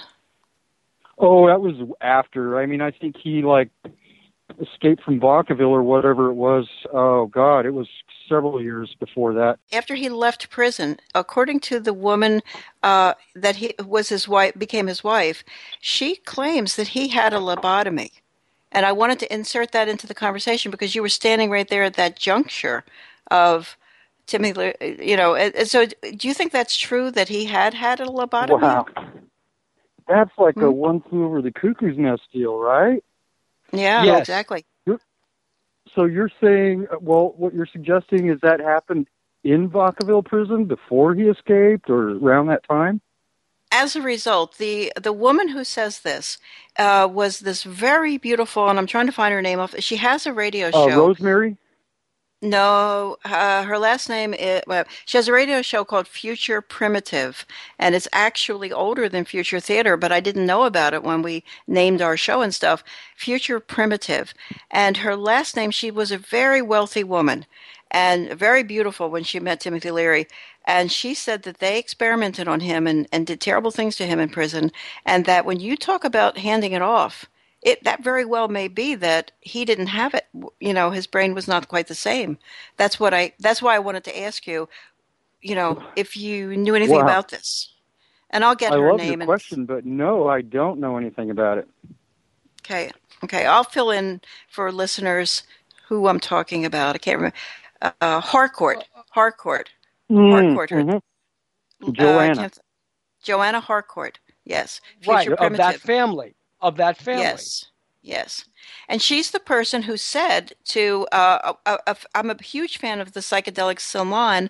I don't know whether you know about that, Aldous psychedelic salon, Leonardo, uh, Lorenzo. Oh, Lorenzo. Um, Lorenzo, he's basically the a huge archivist of Terence's stuff and lots of other people. Sasha Shulgin, stuff like that. He's kind of, if you don't know Psychedelic Salon, bookmark it and tell tell Lorenzo I said hi. Um, but she said on on on his show that she was raised a rich kid, a really really rich kid, and she said they tr- they have to take compassion and empathy out of you. If they can't get rid of the compassion and empathy, if you're being raised rich, you then will be a, you won't be rich anymore because you have to have no empathy to be able to have money and then see suffering around you and stuff. So I thought it was pretty interesting. Um, so anyway, so I want so go back to Timothy Leary and Terence McKenna, and you're saying to Terence and Timothy, "Hey, come over here. I love this." Well, it was a pretty simple affair, and it was more like a party at that point. So it was just nice to see the two generations kind of hook up right there, and they're both like my friends, and I just felt really good about, you know, at that time, Tim only lived another two, three years after that, Okay. and we didn't Right. know that Terence was going to leave the party early either. So No, no. it's just kind of a sweet memory for me, remembering that they actually did get to meet each other, and I really don't think they got together that often at all. Um, but I think Bill asked like how I got to meet Tim. I actually was a, an apprentice of an Apache man who had been the Native American spiritual teacher, in quotes, at Millbrook up in Poughkeepsie. And uh, that was where they had the Millbrook Mansion, which was a William Hitchcock, Peggy Hitchcock, the Mellon fortune kind of money. And Right, they had the right. large estate up there, and that's where, you know, they were doing a lot of experimenting, tripping around, and that's where the movie stars and music stars were all coming to turn on. Well, of course, they needed an Indian guru, you know, as in a Native American guru. Mm-hmm. So my my teacher was that man, and he had come out of Millbrook, and he used to date Tim's sister back before Tim had done the mushrooms in 1961. So Mm. he was already a friend of Tim's, and when Tim came back from Mexico, he called his Apache friend because he knew his Apache friend was quite aware of magical plants, having Mhm. been raised in the peyote way and all that. So they needed somebody, you know, they wanted somebody. They wanted a little tradition. They didn't really Mhm. get too far with it. So that was my teacher when I was a kid. You know, I was raised around reservations and always running around with that crowd. So Well, was he he- actually was he- Was he the was he the was he the real thing, or was he uh, pretending? Did he trick them, or Tim? was he? No, no, no. The the the the Native American shaman. man you're talking, the shaman you're talking Oh, about. Oh, he was the real thing, all right. Yeah. hmm Yeah. I spent many years with that man uh because he was the real thing. It was hard to like uh not try to spend some years with him while he was still around. Well, And well, how that's- long that's did it. how, how long did he tolerate being with the group up in uh, you know the Timothy Millbrook. Leary group, Millbrook? Well, that's that's the thing. It didn't fit his ethos. Uh, when I first came upon this Apache man, I was all about, hey, I would look at his pictures, his scrapbooks, and there he is with Tim Leary's sister, like in 1958. And there's a proceeding up through the Millbrook years. I mean, all the movie stars, and here he is, you know, all these photos, and I'm all, hey, man, that is cool, right? And he's all, yeah. You know, problem with Tim is he was into chemicals, cities, and women. He's Mhm. never going to get anything done in this world. And I was like, okay, buddy. So, but Tim in those days was doing these uh, talking tours, uh, particularly uh, for a while with G. Gordon Liddy, I guess, and then with uh, yes, and there's a Curtis reason for that too. Yeah, and then Yes. right. and then Curtis Yes, there's- was another one, right? So Yeah. he so he actually sent me uh, this Apache man sent me to give Tim some gifts. You know, it was kind of like a makeup thing because uh, the Apache man had split away from Millbrook. Just he couldn't really take what he considered, you know, very non-traditional goings arounds, you know, and it was pretty much a party kind of situation. So he started his own ashram and he moved back to Arizona where his people were from just a few years after the Millbrook thing blew up. Well, anyway, he sent this gift through me to Tim, and Tim saw the medallion around my neck, which was a casting that he had made back in Millbrook. He recognized it right away, and we were kind of immediate friends, you know? Mm-hmm. And so it was actually that night. It was at ASU, Arizona State University, where he and Sliwa were doing a debate, that the place got shut down because the crowd just went wild and they were like all about what Tim was up to and they were not having anything of Curtis Sliwa's stuff. And Mhm. the crowd got so raucous that the security uh, actually pulled the fire alarm and ushered everybody out of the debate. So I vaguely remember kind of that. I vaguely, I vaguely remember that story because Curtis would talk about it years later. Yeah, it was it was something.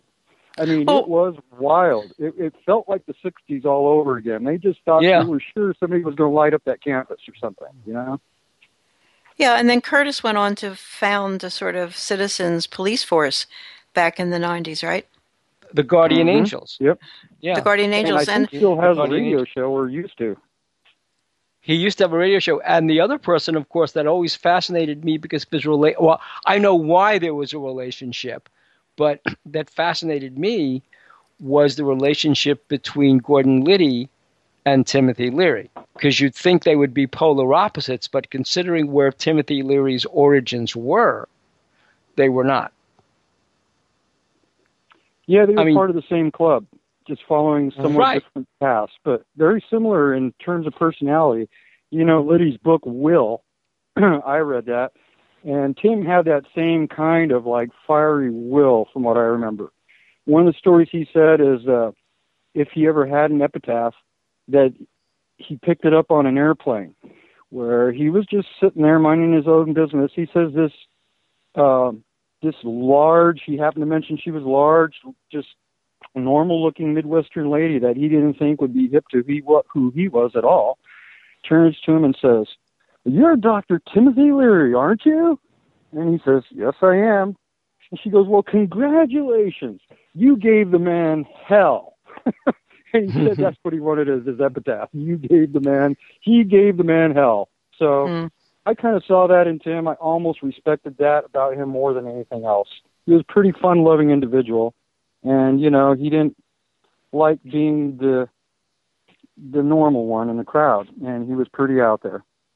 Well, what's so fascinating about that whole story of the generation of LSD and, and how it was used and how it came out of um, United States, well, it, it how it how it came out of intelligence services. I mean, what it was used for initially, it was almost kind of a curative, and um, when Army intelligence, because they were using it in the Pentagon, they were doping without telling anybody. They were doping the morning coffees of members of the general staff to see how confused they would be. And that was one of our attempts to, um, in the Cold War, to see if we could confuse the Soviet general staff by by doping them with LSD and, and all the rumors and conspiracies about the use of LSD, dumping it in the water and doing these were all true. These were actual plans that we had. And supposedly, as the story goes, and you would, I'd love to hear your comment on this, it was that Timothy Leary discovered, and, and, and he was a part of this. This was CIA, and, and, and he was a part of this. And, and Timothy Leary discovered that there was a whole other aspect to LSD, which was, not to use a catchphrase of the 60s, but kind of mind altering, mind opening. And that's when he became the proselytizer of this. And his friend from Harvard, Mary Pinchot, uh, Mary Pinchot Meyer, actually, uh, then was bringing it to the White House from Leary, and so the White House was getting turning on and tuning in uh, in 1961, 1962. You have to ask yourself how that influenced American politics at the time. Well, I'll if tell you how it influenced was actually getting the cosmic vision, and he was getting a little nookie along with it, more than likely. You know, Well, in that'll influence the- man. It sure I would, and even if he is the the president. Well, part of that cosmic vision, if you look at some of the crazy memos coming out of um, the Kennedy administration in the year or so before the assassination, there was this. Uh, he was apparently engaging in pillow talk with Marilyn Monroe when they were having their affair. And one of the things he was doing was he was telling her not just about the CIA trying to assassinate Castro, but telling her about things like having established the base at Area 51 outside of Rachel, Nevada. And again, he told her the story of Roswell and the artifacts from Roswell that wound up at Area 51. And so that uh, Marilyn Monroe was threatening Bobby Kennedy. She'd had an affair with both brothers. And so she was threatening Bobby Kennedy to that she was going to disclose. She thought that JFK was going to divorce Jackie and marry her. That was her delusion. And so when it became apparent that she was being passed between the brothers, she was furious. And she threatened Bobby over the phone. A conversation that was uh, tapped by both the FBI, because Hoover hated the Kennedys, and the CIA, because they were keeping tabs on Marilyn. You should read her CIA files someday. Mhm. And the fascinating thing was at the bottom of the, the transcript of the CIA's tapping of Marilyn Monroe's conversation with Bobby Kennedy are the two file designations. I think it's Blue Fly and Moon Dust, but are the two file designations for A, things that fall from outer space and objects in outer space. And you have to wonder if this is a fake memo, a fake transcript, why would the file designations be accurate? and so Kennedy what- was. Go ahead. Well, what that makes me wonder, like I say, is how does that influence American politics? And even, I think of it in terms of American consciousness. If you've ever um, read, for example, uh, the book Acid Dreams, the I Mhm. think it's subtitled "The CIA LSD in the '60s Rebellion." Right, Uh, sure. I bel I believe, and there's another one, Storming Heaven, another book about the very same subject. You know, right, that I and agree. there's But these, the uh, acid dreams. M- MK Ultra exposés. You, you you look into this, and I do believe a lot was learned. I, I I that's why I still support MAPS. I think there is a lot to learn, but it's like a black budget learning. It's like Well, well, whatever's sure. going on at Area 51, see- it's not for us to know. And so right. I personally wonder, and I believe that we have been permanently affected by LSD research just culturally. They're they're really, I believe, able to let's just say create a subjective wave of consciousness and let's not waver from that. What it reminds me of is what Dr. Leary used to say. He said, clearly LSD does cause insanity and those who It do not take it. Those who do, and Right, those who do not right. take it. Yeah. Timothy well, Leary was such a phenomenal threat to um, organized stuff back, let's say, circa 1965, that uh, I was asked when when I became a, a graduate resident advisor Leary was holding court over in the East Village on St. Mark's Place. And the various universities in Manhattan, well, actually in the whole city, were so s- spooked by Leary and the influence he would have. And just imagine this is the East Village circa 1965.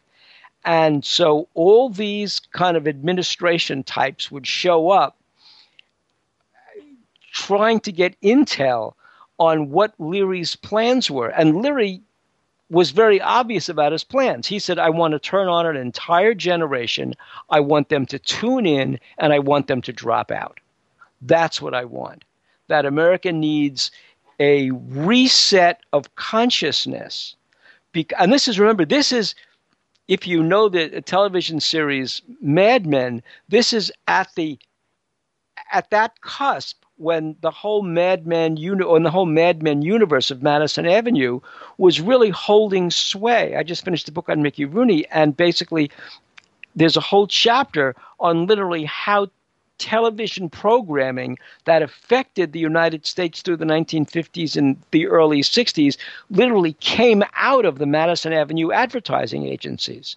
And, And so- therefore, American consciousness is my point. You Exactly, Get your white bread yes. version, Right. and right. you get and the alternative version, which was largely associated with like that whole Aquarian ideal that Right. was kind of bursting out of the seams back then. And, I And that's kind of what's so really still, I still believe that you know the game is still on, if you know it is. I mean, Oh, to right. use a campy, to to use a campy analogy, one of my favorite uh, B grade movies is the John Carpenter flick They Live. Oh, really? Most freaks listening to this show probably are aware of, you know? And Mhm. there was a point where, when I first saw the movie, I looked at it and I see the sunglasses. Put on the sunglasses and you can see how it really is. Well, I told my friends, those sunglasses are a metaphor for LSD. I'm telling you. Well, it was like 10 years later, I wanted to show it to one of my sons. And so we watched the movie. And I noticed for the first time on my second viewing that the lenses actually have a name. They're called the Hoffman lenses Ah, nice. as in Dr. Nice. Albert Hofmann. Nice. And so Nice. it was just recently, maybe, you know, a couple of years ago, I read an interview of John Carpenter and they were going on and they talked to him about They Live. And he said what a lot of people don't realize is the sunglasses and They Live were a metaphor for LSD. Nice. Well, nice catch. so I guess that's Yeah. what I'm saying. I believe the game is still on, and I'm not like a proponent of LSD, but let me tell you, I was an innocent kid. I was an altar boy, you know, raised in southern Arizona in a small mining town, like I say, and I was exposed to some interesting stuff, but it was these uh, college students that were running around with the Brown rights movement that I'm like, what is up with these people? They're just thinking different Mhm. and I was really attracted to it. And that was the crowd who tipped me off. Well, look, buddy, you know, here's partially why. So I really believe that it was my uh, my psychedelic opening that made me this way. And sometimes I look back and I say, well, this is the LSD damage that they warned us about. You know, the chromosome damage. I got it. It's true. But I Eh, yeah. Yeah. I consider myself instead of damaged goods. I just take the S off that, and I'm damaged good. But Mhm. it definitely Good, gave yeah. me a new perspective that I appreciate. You know, so I'm kind of still a proponent, even though really it's the last thing I would be doing with my evenings anymore. You know, I, like I say, you know, I'm kind of like in a dad grandpa situation here, so there's Right. not a lot of room for that. Well, um, Terence McKenna said that the there were barrels of the very best um, kind of drug, and I can't remember what it was at, at SRS. SRS had ordered. Um, I th- I don't know whether it was LSD. I guess it wouldn't have been MDMA at the time. I think it must have been LSD. And uh, Terence said that they were able to dip into this stuff, this unlimited quantity of stuff. And so I wonder. I'm surprised that Timothy Leary went to LSD after. I didn't know he had started with mushrooms. It would, I from my reading, it would seem like mushrooms would encourage you not to take LSD. Sorry to cut you off, folks. Uh, we have a caller. Uh, caller, you're live on Future Theater. Hi, everybody. at Shethis down here in Tucson. Hi, hey, Shethis. How are you? How are you? Good. Hey, it's a good show tonight. It, as soon as I heard Aldous mention um, They Live, I had to call because it's one of my favorite movies. There you go. Yeah, buddy. It, Yeah, Aldous. So did, yeah. I don't know, Aldous, if you remember the the fight scene, how long it was in that movie. Oh God, yes. Oh, the Yeah. the longest fight scene ever. I think. Yeah. Yeah, and John John Carpenter said the reason why it was so long, it, it, it represented the catharsis it would take for someone to change their paradigm from the old to the new. Now, Well, it Shepard, was, it was also and, uh, because and- of and- and let me ask you this, and let me ask you this. Okay, do you think that Carpenter is reverse ex, uh, is reverse engineering the explanation for that scene? Because a whole other story is it was a much shorter fight, and the two of them kept on going because they were obviously professional wrestlers. This was what they did for a living, and so they just kept on going. And Carpenter said, "Just let the scene go, let it roll." Yeah, and and then well, it could be, but I, you know, the- I've I've heard an interview with him where he explained that he was thinking, you know, he can edit it down if he wanted to, and he just wanted to let them go as long as they could, so he could, you know, have more opportunity for the best best scene. But um, yeah, I think that movie is, is very um, underrated, definitely. And the Well, I wonder- the yeah, yeah. melodic music in it is is fascinating. Yeah, I haven't So seen. I don't lis- remember. I, I don't remember. I don't remember the music. I think a second, another viewing is probably a good thing for everybody. Yes, I think I think I think that's I think in we're gonna. here. I think we're gonna. I think. I think uh, Angel will probably get it up. Well, no, actually, never mind. Whoa. Wow. Yeah. That's a whole different show, folks. I don't know You what know, is wrong with to my the Whole different show. Wow. So the music is just a this this melodic, deep tone that represents the sleep that everyone's in, the sleep state, and and so you just throughout the whole movie you just hear this do doom da doom doom da doom and it just keeps going on and on and on and but it, it know, really yeah. Yeah. yeah, that Aldous is good. Now, Aldous, I also wanted to ask you. So uh, we're actually meeting up at a Rush concert. Yeah, we're we're meeting up. I think at Alice Cooper's place, right? Yeah, that's right. Mm. We're going to meet there before the Rush concert. Lucky. Wow. Yeah, and this is in Tucson. I love Tucson. Is, is this going to be in Tucson? It's going to be in It's in Phoenix, Phoenix. actually. Phoenix. In Phoenix. Yeah. But the one thing Aldous and I do share, which I wanted to talk to him about, is uh, I, I think we're both urban farmers. Yeah, you know, you're in Tucson. As a matter of fact, I used to be uh, one of the pretty much the main grower for the Food Conspiracy Co-op down there. Oh yeah, And- that's a great place. I'm there almost every week. Well, those are my buddies in there, and uh, I fed them produce for I think about ten years, and it was really something. I needed to prove that I could do it. It's a sure way to rest well at night, sleep like you know, really deeply. But you know, the Tucson economy was driving me crazy. Growing lettuce in Tucson for the co-op was like a big haul. Uh, I was also working for the University of Arizona, kind of like at the same time, trying to make a living. So uh, when you drive around campus down there, a lot of that shrubbery, a lot of the trees, a lot of things there, I also put in. I did my time on campus there, and I really miss Wow. Tucson, by the way. Oh, I love it here. But uh yeah, I think that uh, well what I love about that store are all the heirloom um you know plantings that they have there. And uh I buy a lot from seed magazines, but I you know they also have a lot of starts there, heirloom starts that you just can't find anywhere else. Well, I used to grow their starts as well, buddy. So yeah, it's quite the place, and feels like home when I'm there. Still, I always drop into the co-op, see my friends.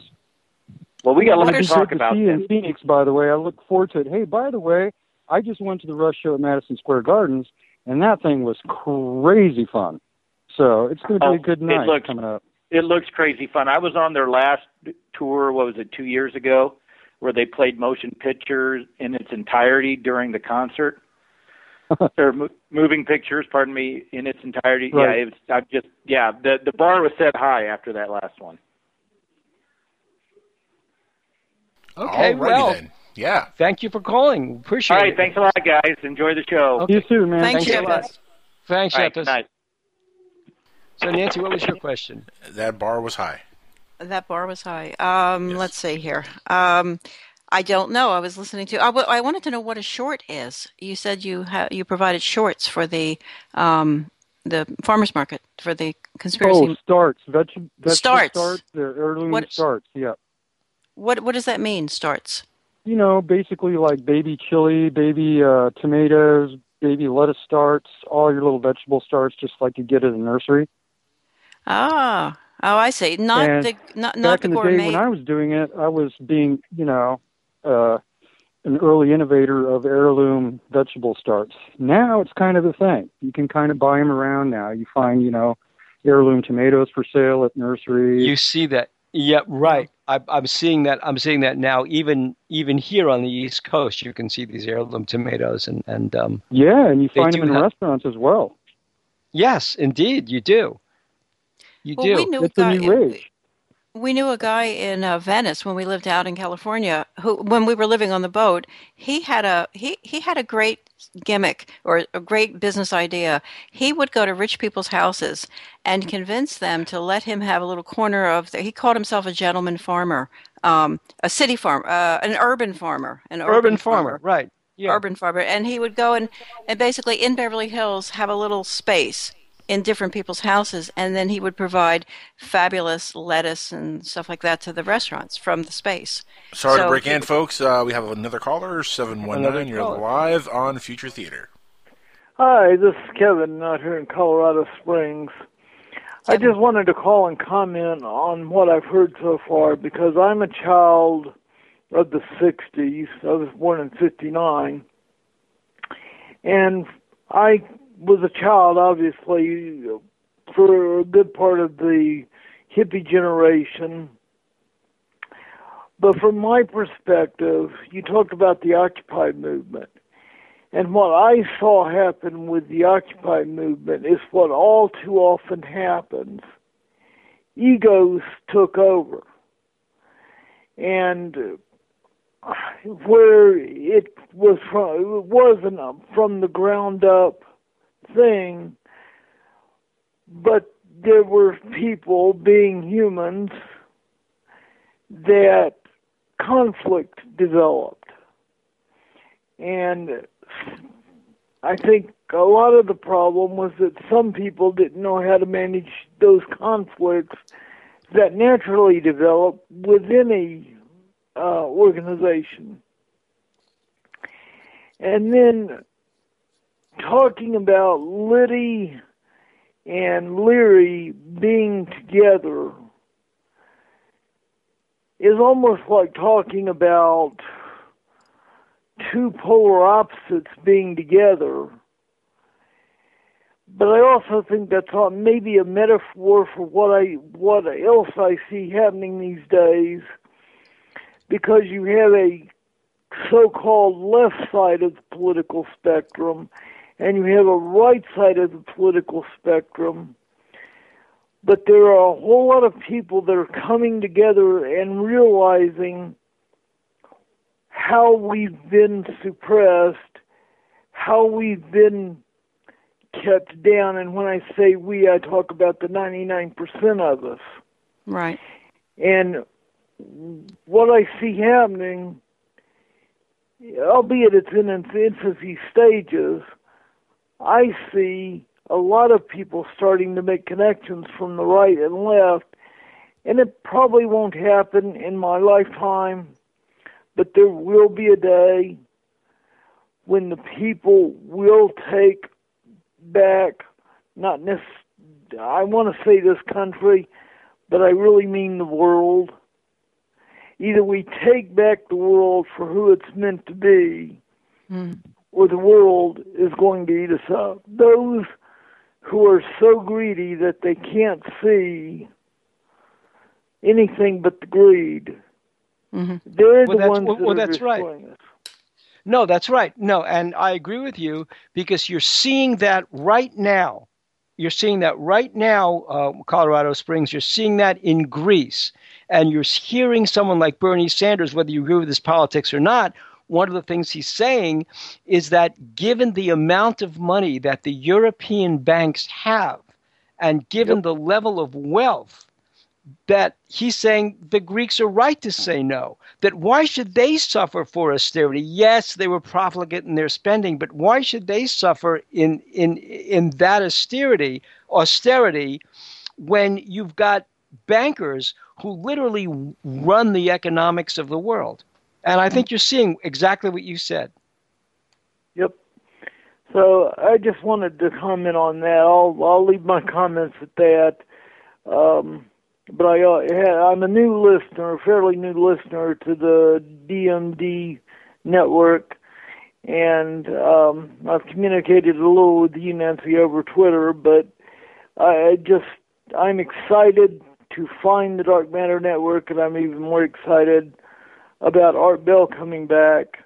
Mm. And so, you know, we're kind of impatiently waiting for Welcome that. aboard, my friend. Welcome aboard. Welcome aboard. I think thank Enjoy the ride. calling. Yep, I think enjoy the ride. tribes the tribes are gathering. That's right. This is the ingathering of the tribes. Okay, thank you, uh, Colorado Springs, for calling. We appreciate it, and welcome to the network. Thank you. Call early, call often. Wow. Uh, Indubitably. So, Ald- Aldous, how did you get involved with listening to Art Bell?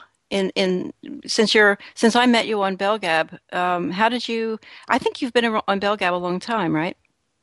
Uh, let's see. I believe I joined in 2011. So I think Mhm. it's coming up four or five years ish, something like that. Yep. And Yeah. I, I go back with Art Bell to I think it was 79, 80. I used to work a night shift job at the local copper mines where I was all alone on a night shift, you know, monitoring uh, pumps and Wow. water flow systems and having to stay up all night. So as a young kid, I would scan the AM radio and get the DX, get the skips at night, which I, I was, I've been a radio head all my life, and so of course I'm going to find art on. I think it was K Don there out of Vegas, Mhm. It's broadcast on the top from the top of some Mm. building there. Right. And I love that show. It was not yet coast to coast, but I was all about it. That's when uh, Mm. Larry King was still on the air too. Right. Right. So I kind of listened to Larry King, and I'm like, well, this is the white bread, and this is the whole wheat with poppy seeds. You know, the two shows were like Yeah. different sides of a coin or something, and I was like, who is this guy? And Yeah. actually, one of my little things that I uh, early when I got on Bellgab, which was I think George Noory sucks at the time. Uh, I posted, "Hey, Which I agree with, thing. by the way. I'm just I'm the guy who suggested that uh, Terence go on Art Bell originally because he did ask me. Terence said, "Ah, there's this guy Art Bell, broadcasts out of uh, Vegas, but I think Coast to Coast had just started in those days." And Right, he said, "I was told that he would be the man to like do a radio show interview with. What do you think?" And I said, "Terence, this guy is perfect for you. You Wow. guys are going to hit it off, Yeah. get along, la la la." And he's like, "Okay, then, all right." But I think Wow. it was another four or five years before, at least, before they actually did the first interview.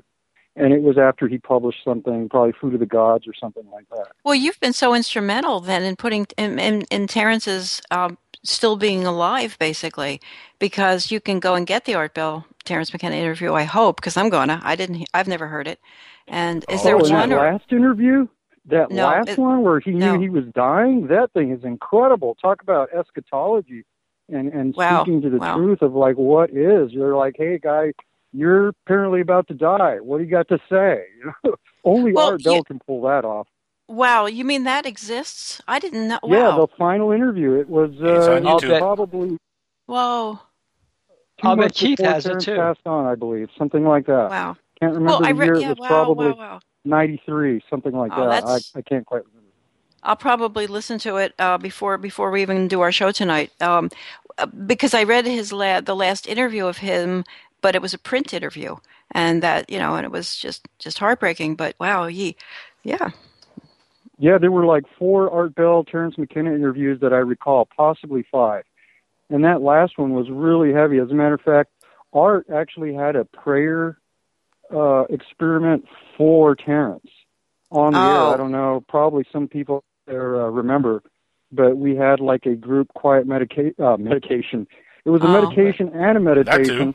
Uh, Yeah. live on Art Bell, uh, coast to coast one night before Terence passed on. You know, just sending him good vibes. That was pretty cool.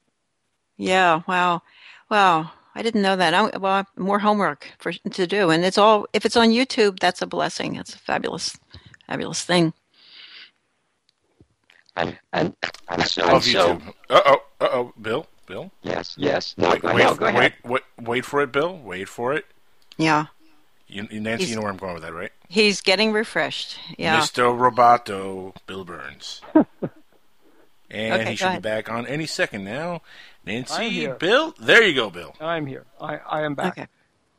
So uh, I'm still fascinated by uh, um, Timothy Leary's roots coming out of Harvard and his and actually his relationship with Huxley because it was Huxley and I don't know how much conversation he you had him about this but Huxley was warning Leary about going off the deep end with LSD.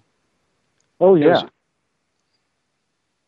They were considered the intelligentsia, the Huxley, Osmond, uh, that that kind of crowd, you know. And Tim was just going off the rails. And I think one of the biggest things was uh, that they knew Tim was basically um, getting laid and having a good time, and that there was partying going on. Somebody, I think it might have been G. Gordon Liddy, uh, he said that he had heard that the panties were dropping faster than the acid up at Millbrook. Whoa. Mhm. And he was at the time he was uh, DA there in Poughkeepsie County. Mhm. Uh, I don't. You probably remember this, but he's the guy who originally busted Tim. They busted in. Right, Tim was exactly. naked. Yes. He was naked from the waist down, as I recall, and he, you know, stands there and says, "Yeah, what is it?" And he's like, "Well, we're here to search the place." And what they did was, I think they didn't find any weed, but they found some DMT that was being smoked, and at the time it was not yet scheduled. So there were Right. actually no charges, but there were a lot of, you know, pretty interesting press reports about what they found there at the mansion when they went in. what and that's made eventually how you know they got on the tour circuit together because it was the dude who first busted Tim. So they went back to that. Right. what so so so Gordon Liddy, even though they, they they they kind of came out of the same nook, which was the CIA, w- what turned Liddy against Leary? Well, I think Liddy was also married. And really, the thing I mentioned about the panties dropping faster than the acid, I Yeah. think that was their key in. At the time, you know, it was kind of like not quite pre, kind of mid sexual revolution. And that was some scandalous stuff. And I think just based on that, he knew he was going to get good press. And guess what? Through that, he ends up on the plumber's crew in the White House. So in a way, Leary was his direct step up to the White House. It's kind of commonly accepted. That's how he got his name. That's fascinating. I mean, I didn't You got to remember, that. Tim Tim Leary at one time was called by the FBI America's most dangerous man. That's why all the administration folks in at universities and colleges in Manhattan, they'd gotten alerted by the FBI about Timothy Leary. That Timothy Leary was somehow going to start a whole revolution among college students. Let's just say the class of 1969 that was just coming in in 1965. And he was going to start that revolution. And they were panic stricken because kids that had gone to college with me, basically kids born in the 1940s, were, you know, we were not of that generation. And we were the ones basically in charge in graduate schools of these kids, of the freshmen coming in. And I'm telling you, we would see kids. This was again in in in, Greenwich Village, right on the edge of the East Village.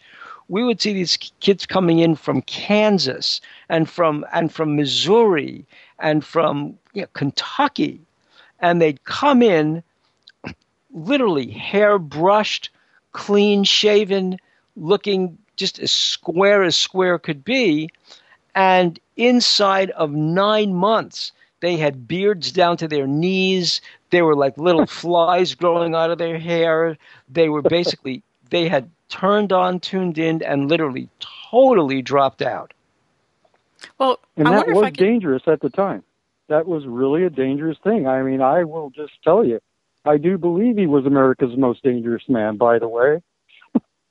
Well, um, I wanted to, since we're, we're running 15 more minutes here, uh, can we uh, switch the conversation to Paul Stamets, the mushroom Oh guy? yes, go ahead. Yes. Because I, i- again, if you don't know who this is, you can go to, to I've only seen him on the TED conferences, uh, lecture circuit, and, and his own website. But how did you how did you come to meet him? Well, I guess one of my strengths in life is like I can't figure stuff out very well, so I just like follow synchronicity. Mm-hmm. And uh, I remember Sounds when familiar. Paul put out his first little book. I think it was published in 1976. Mhm. It was called Psilocybe Mushrooms and Their Allies, still in print. Mhm. Um, I corresponded back in the day. I used to do a lot, a lot of corresponding with the people that were involved in that kind of situation that were like cutting edge, including Terence and his brother when they released their first book. So I was all about growing things, and I wanted to figure out how to grow these mushrooms. I wrote him a letter, and he was a student, I believe, at Evergreen up in Mhm. Washington at the time. Poor guy, you know, he was barely able to squeeze out this book, however he did. And we started corresponding, and I basically we started trading, you know, biological specimens, you know, spores and this and that. And so he had a sterile transfer hood that he had made, he put together, which he now sells, and that's the unit you use to make spore transfers in a sterile environment. Shoots out through an ATPA filter, you know. Mhm. And he was just broke enough at the time to where he offered to sell me his. So Wow. You know, like I say, we we didn't know what was going to be coming down the road, but no time at all, he started that fungi perfecti business, fungi.com, Right. and I became, you know, one of his biggest supporters. I'm like, yeah, guy, let's do this. So just from afar, because you know I was like a thousand, fifteen hundred miles away from where he lived, we did our correspondence and trading around, and eventually we started running into each other at these uh, MAPS conferences and other psychedelic entheogenic conferences around the country. And so over the years, we just have maintained this whole relationship. And to this day, I just love when I tune in to, you know, sometimes even coast to coast and I hear his voice on there. He's Mhm. also a guy Yeah. that you can really listen to and kind of like rolls Yeah. you along with it. And his whole TED Talks thing. You know, how Right, many people right. have seen that? Right. Well, uh, and then you just follow him because I believe that if you if he if you if you just listen to what he said and continue the research, kind of in your own local environment, start looking around and you know maybe corresponding with him because I have a feeling that there's not an ill on the planet that the mushrooms themselves couldn't eat up or fix. You know the the spills and the messes that we're making. It seems like the mushrooms could help if we would ask their help. And that goes back to Terence. It seems like um, if you listen to Terence, you begin to wonder who really is running this whole show. You know, the monkeys that wander around to tend the mushrooms or the mushrooms themselves who let us grow them, you know, let us let them live, you know, they let us live here on the planet too, you know. So that was why I wanted to bring Well, up that Paul.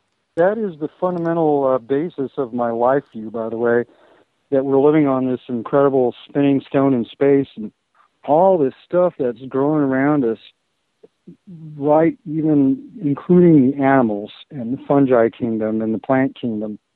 Uh, everything has its lesson.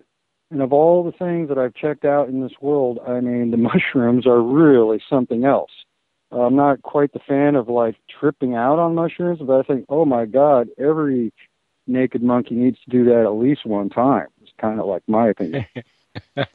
and and I uh, agree. I would hope, you know, I mean, I have my own children, and I'm like not into them tripping out as much as a hippie as I am, you know. But I did raise them knowing, hey, you know, someday when it's for you and you can be in a cool place, this thing is really awesome. So like Right, try to grow right. up and get your education so like you have the information to synthesize when it comes upon you. It's kind of like Well, right, I and- and- believe it. and yeah and i think we have grandchildren also and i'm concerning myself as i begin to dis- i was not able to be a hippie i i because of life circumstances was the silent majority or the other side growing up and now that i have grandchildren and i'm just and i'm learning about all the, okay you said something in your bio that i wanted to kind of reflect on and that's that everything we've been taught is not true just about you know um, how did you put it? Um, the, the most the most important effect on me has been to convince me uh, that nothing is as we were told it was, and that as an older person is kind of shocking to discover that you you know, and it's Terence McKenna who kind of shows you history, uh, you know, the uh, the burning of of vast sums of women, you know, the amount of trouble to try to keep women. Uh, and then that, it, you sent a picture of yourself standing in front of a quotation in New York, and I can't find the picture right now, um, where it's saying anybody that tries to, to, you know, legislate what you think. What was, did you know that? You, you got it, took a picture in front of a carved plaque I or something? it says something like the opening of the mind is the beginning of all knowledge, something like that. Something. Well, it was more about you know what Terence kind of points out is how much the culture has tried to keep us from thinking. Because if you really start to think and turn rocks over, you realize, hmm, you know, um, it, it's stupid to give your money to a corporation so that they can sell you a little something, and then then you think you're happy until the little something breaks. So there's a it's sort of another way of living. So yeah, That's what uh, But- used to call "Thy kingdom come." I thought that was a pretty good phrase. He's yeah. like we just keep like crapping out things, and we think Right. that's going to do it for us, but it's not. Right. Right. Yeah. Well, that's true. I mean, that is actually a, a, a- that is a philosophy. What Terence is talking about, that is a philosophy that grew out of um, late 17th Madison century. Avenue. Well, but it was really began in late 17th century, early 18th century Europe. Actually, England, as a matter of fact. Well, Wouldn't it have when- been? Wouldn't it have been the Dutch, the burgers, trying to well that get whole people to that whole group in the in the late renaissance early industrial revolution early trading revolution. It it came with the age of exploration where you had a whole class of basically the bourgeoisie. It became the first moneyed class in human civilization. I mean uh, they were preceded by land was land and produce was the barter. But really just at the cusp of the Renaissance, you had this moneyed class, and that was the beginning of the middle class. And they actually transformed society around the world, or at least in, in, in Western culture. And that's where the idea of consumption grew up. and the trading of things Yes. that could not necessarily be manufactured, uh, you know, where you were, seemed to be a big part of that Dutch trading mastery there. Right, and that too, believe it or not, that too came out of the um, out of the end of the Crusades, because that was the first time East and West since the Great Schism uh, began communicating with each other. So, but but the whole age of consumerism really started there, and so Madison Avenue basically picked up on something that already existed, and played on the fact that we now had a medium, radio, that could sell the goods. Well, and now you look, and I see like a generation of young kids, including my children and grandchildren, who are not so sure that Thy Kingdom Come is what it's all about either.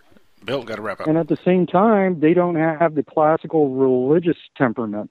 So they're right in between. And in a way, I'm looking and seeing that the danger that they were like trying to keep the freshman class of, you know, 65 from, uh, it's kind of too late. Oh yeah, Uh, a I- lot of I a, could- young, a I lot of young people that I Um, love. guy- We gotta wrap up, guys. Yeah, gotta wrap yeah, it up, yeah, guys. Okay, yeah, yeah, we're out of time. The music So is playing. I totally agree with playing. you. Excellent. Okay, so I want to thank Aldous Burbank as our guest. What a fascinating discussion. Uh, everybody have a wonderful week. I hope you had a great July 4th. We are your co-hosts, Bill and Nancy Burns on Future Theater Live on the Dark Matter Digital Network and PSN Radio. Wishing everybody a wonderful summer, and we'll see you next week. Stay tuned for Bella Haven at 3 a.m.